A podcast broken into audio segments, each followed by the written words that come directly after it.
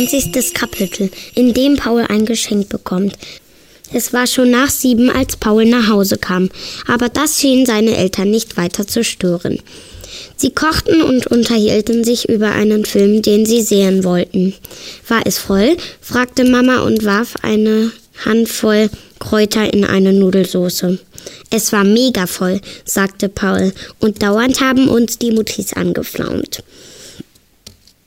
Paul fühlte sich großartig. Er hatte das Gefühl, alles hervorragend in die Wege ge geleitet zu haben. Er hatte den Bettler bereist mit der Adresse und alle notwendigen Details über die Familie versorgt, die dieser sich mühelos zu merken schien, und ihm vorschlagen, ein Weihnachtsmannkostüm zu besorgen. Nicht nötig, hatte der Mann gesagt. Das kriege ich hin. Sie hatten verabredet, dass er so gegen sechs Uhr kommen würde. Ein Problem war, dass er natürlich keine Geschenke verteilen konnte. Ich glaube fast, ich kann auch so sehr überzeugend sein, sagte der Bettler. Ich könnte Ihnen ja zumindest mein Geschenk für Frieda geben, schlug Paul vor. Nicht nötig, sagte der Mann. Schließlich fragte Paul ihn nach seinem Namen. Na, ich bin der Weihnachtsmann, sagte der Mann und grinste. Das kann ich ja schlecht sagen, wenn ich sie vorstelle, wandte Paul ein. Dann stell mich einfach als Herrn Mann vor, schlug der Mann vor. Das fand Paul okay. Es gibt da noch etwas, sagte er zum Schluss. Ja, wir haben einen Onkel eingeladen, der gerne zu viel trinkt, sagte Paul, dem die Angelegenheit etwas peinlich war. Und es wäre gut, wenn sie nicht. Also, stotterte Paul. Der Mann begann zu lachen. Du denkst, ich könnte mich besaufen? fragte er. Keine Sorge, ich trinke so gut wie nie. Und ich kann dir versichern, dass ich an Weihnachten immer stocknüchtern bin. Das ist Ehrensache. Dann ist es ja gut, sagte Paul erleichtert. Frieda saß in einer Ecke und malte einen Weihnachtsbaum mit sehr vielen Geschenken darunter. Daneben standen jede Menge Leute, die Paul als seine Eltern, Großeltern, Tanten und Onkels identifizierte. Wie war es auf dem Weihnachtsmarkt? fragte Paul. Es war toll, sagte Frieda. Ich habe eine ganze Packung gebrannte Ma Mandeln alleine gegessen und dann war mir schlecht. Hört sich großartig an, sagte Paul. Und sonst? Nichts, sagte Frieda und beugte sich über etwas tiefer über ihr Blatt. Paul hatte das Gefühl, dass sie rot wurde. Wie nichts? fragte er. Frieda war einen ganzen Nachmittag auf dem Weihnachtsberg und konnte nichts erzählen. Oma hat mir eine tolle Geschichte über das Christkind erzählt, sagte Frieda und sah ihn an. Und zwar, als sie ein kleines Mädchen war, konnte sie in der Nacht vor Weihnachten nicht schlafen, weil sie so aufgeregt war. Sie lag wach im Bett und dachte über ihre Geschenke nach. Draußen war es still. Es gab ja auch nicht so viele Autos wie heute, sagte Frieda. Paul nickte.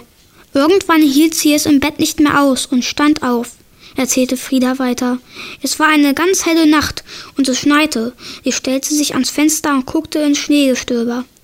Und plötzlich sah sie es. Sah was? fragte Papa, der dazugekommen war. Das Christkind, sagte Frieda ungeduldig. Es trug ein dickes Mäntelchen und warme Stiefel und zog einen mit Geschenken hinter sich her. Das arme Ding, sagte Papa.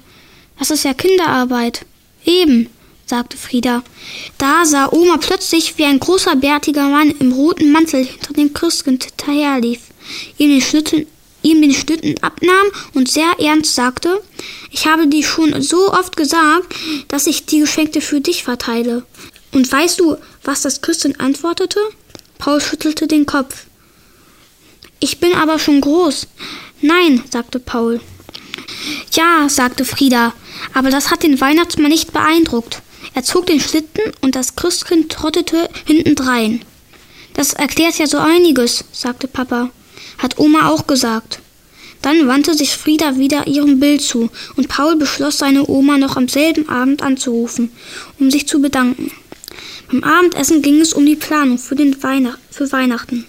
Wir können jedenfalls nicht nur Gemüse machen, sagte Papa. Onkel Albert braucht Fleisch. Darum kannst du dich ja dann kümmern, sagte Mama etwas spitz. Kein Problem, entgegnete Papa. Ich hätte auch gerne ein paar Würstchen, sagte Paul. Und ich Kartoffelsalat, ergänzte Frieda. Viel davon. Paul sah seine Schwester forschend an. Dass sich Frieda von irgendwas viel zu essen wünschte, war neu. Hatte sie was mitbekommen? Von den Würstchen auch viel, fügte er vorsichtig, vorsichtshalber hinzu. Aber nur weil Weihnachten ist, sagte Mama. Und dann natürlich geräucherten Fisch und Gemüsesalat. Und Oliven. Und getrocknete Tomaten. Und Baguette. Und Selleriesalat. Wir sind doch nur zu fünf, sagte Papa. An Weihnachten muss man immer reichlich im Haus haben, zitierte Paul, seine Großmutter. Mama sah ihn dankbar an. Vor dem Schlafengehen telefonierte Paul mit seiner Großmutter. Super Geschichte, sagte er. Vielen Dank. Gern geschehen, antwortete seine Oma. Hat dir Frieda von den gebrannten Mandeln erzählt? Ja, sagte Paul. Ich glaube, sie hat die Mandeln nur aufgegessen, weil sie so überwältigt davon war, die ganze Tüte für sich zu haben. Paul lachte. Und hat sie sonst noch etwas erzählt? fragte Großmutter. Nein, antwortete Paul. Na dann ist ja gut, sage Großmutter, und erst nachdem sie sich verabschiedet hatte, fand Paul, dass es ein seltsamer Satz war. Was war auf dem Weihnachtsmarkt los gewesen? Am nächsten Tag auf dem Weg zur Schule dachte er immer noch darüber nach, zumal Frieda beim Frühstück seltsam verdrucks gewesen war und Anstalten gemacht hatte, ihm etwas zu sagen. Als er nachhackte, war, hatte sie allerdings geschwiegen. Vielleicht hatte Großmutter sich wegen der Barbiepuppe verplappert.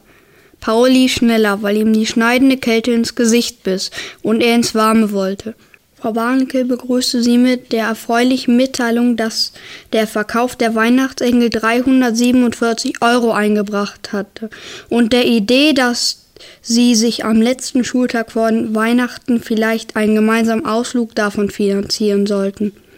Wir könnten ins Kino gehen, schlug Matze vor. Es gibt einen neuen Film mit Bruce Willis. Kino ja, Bruce Willis nein, antwortete Frau Barnickel. Sie kamen überein, bis zum Ende der Woche Vorschläge zu sammeln und dann abzustimmen. Als Paul aus der Pause nach oben kam, hatte er nur noch zwei Minuten, den Biohefter herauszusuchen. Aber er fand ihn nicht. Nervös kramte er unter seinem Tisch und war erleichtert, doch noch den gelben Hefter zu entdecken, der zwischen allerlei anderen Papieren eingeklemmt war. Er zog kräftig und hatte ihn gerade herausbekommen, als etwas auf die Erde fiel. Es war ein dünnes Päckchen im DIN A4-Format und es war in wunderschönes dunkelblaues Papier mit goldenen Sternen verpackt. Paul guckte hoch und sah, dass Herr Kreitling die Klasse betrat. Rasch schob er das Päckchen wieder unter den Tisch. Die Stunde schien endlos zu dauern. Paul wippte auf seinem Stuhl hin und her und versuchte vergeblich, sich auf die Einzelheiten der Photosynthese zu konzentrieren. Die Hälfte der Klasse war in eine Art Dämmerschlaf gefallen, während Herr Kreitling an der Tafel allerlei Zeichnungen anfertigte, die nach Pauls Auffassung nur bedingt zum Abmalen taugten. Als sein ehemals weißes Blatt vom vielen Malen und Radieren grau war, gab er auf.